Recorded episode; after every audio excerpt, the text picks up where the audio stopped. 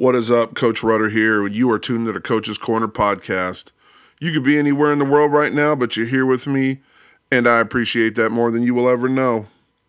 On this podcast, we'll talk about things that I've gone through in my real life, my 15 years in the Army, my 15 years as a juvenile corrections officer, as well as my time as a high school and semi-pro football coach.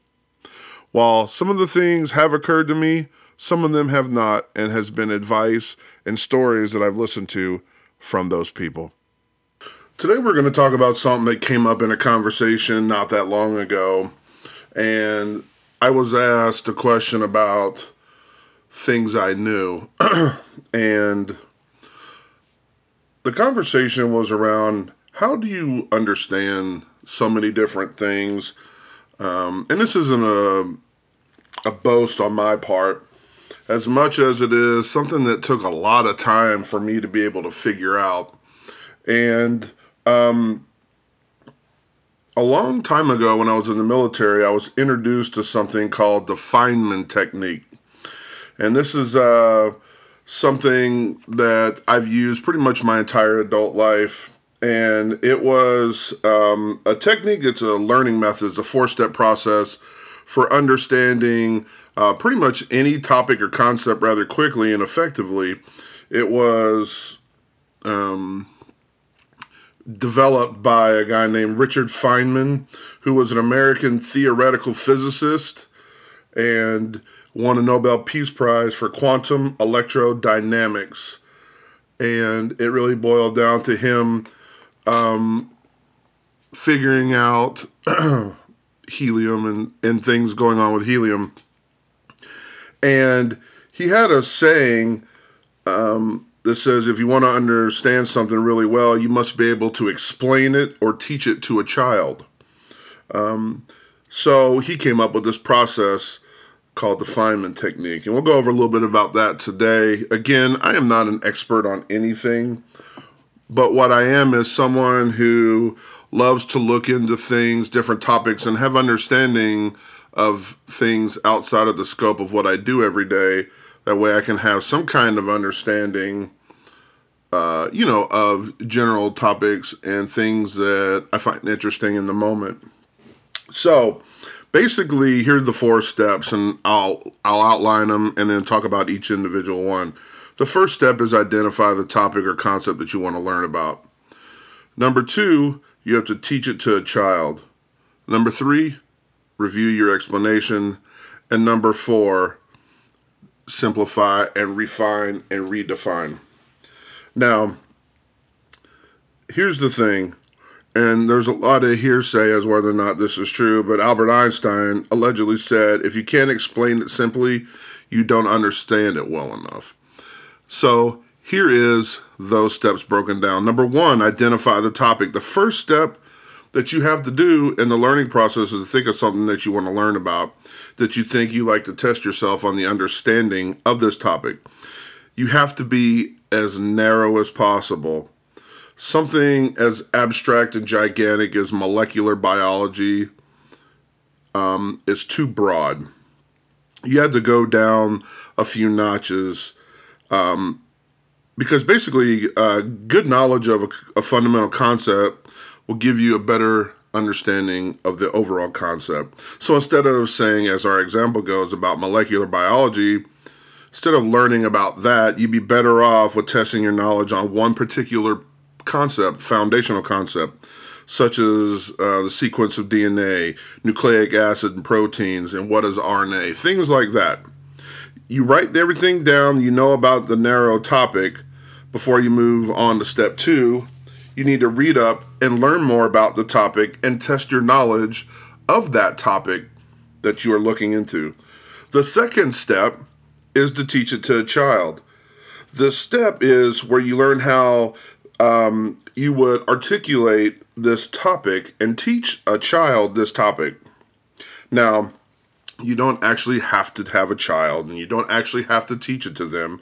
But the idea is you have to be able to explain this topic to someone in such a simple way that even a child could grasp the concept of what you're talking about.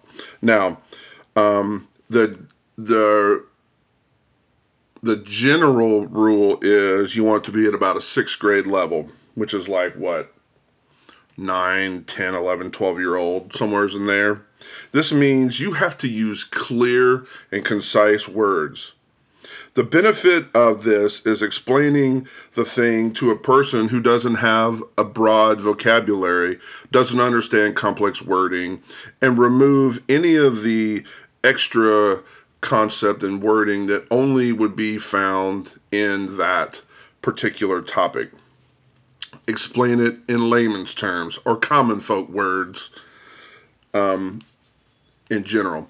Number 3 is you have to review your explanation. You have to go over the explanation you just give to whoever it is, be it an actual child or be it a teenager or a friend that you're explaining or someone in passing conversation. And you have to ask yourself a few questions.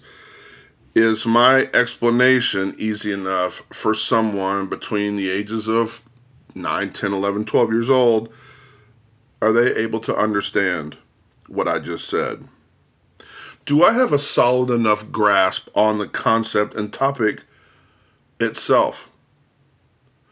Are there any gaps in this topic that I should probably fill in? Because generally speaking, when you talk to a child, no matter what, children always have the same question. People who you are talking to always have the same question, and that question is always why. You have to be able to explain and articulate the why in all of this. You have to figure out if you use complicated language or language that's specific to this topic. You want to try to eliminate all of that specialized jargon, if you will, with that specific topic or whatever it is you're talking about. Is there any critical pieces that I've talked about in this conversation, and are there pieces that I've forgotten to articulate that would help them out? And then you have to ask the final question. Are you happy with your explanation and the range of knowledge you have on this topic? Because if you answer these questions and you are okay with it, then you move on to the last step. And that is simplify, redefine, and refine. That prepares you to loop back all the way to the second step of reteaching it to a child if you need to change your wording to make it more easily understandable. Take out all this extra stuff that, you know, in conversations, people start to ramble and put in all the extra words or extra thoughts. Simplify it. Reduce it. And in step 4, you need to admit where there are problems in your understanding or explanation, your complicated language, and anything that you have said or not said that you need to fill in those gaps. Because you're going to have this conversation again with somebody else. And hopefully the 2nd, 3rd, 8th, 100th time you have this conversation with someone, you'll have a better understanding of whatever the topic is that you're trying to learn about, whatever your explanation for this is.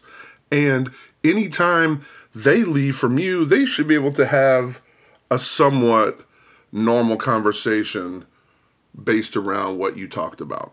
That is the general idea, right? You talk to someone, you trigger something in them, either A, they understand it, or it you know, makes them want to go look something up. I've had conversations with friends and they talk about things I don't know, and my first thought was, you know what, I'm going to go look this up because I have zero idea outside of this conversation what this is all about. And I will sit down and research it from multiple different places. And I myself will use these 4 steps to figure out if I can, in fact, have a conversation with someone and articulate what I'm talking about. I know this is a shortened podcast today, but I thought it was an interesting topic to address. There's tons of research out there. There's tons of books. There's tons of websites and podcasts that deep dive into the Feynman Technique, but this is boiled down to the bare refined minimum of how to use this. I hope that you can figure this out. Use this in your everyday life to learn something new, become articulate in the things you already know, and be able to apply it on the daily. Thank you for listening today, and we'll see you later this week.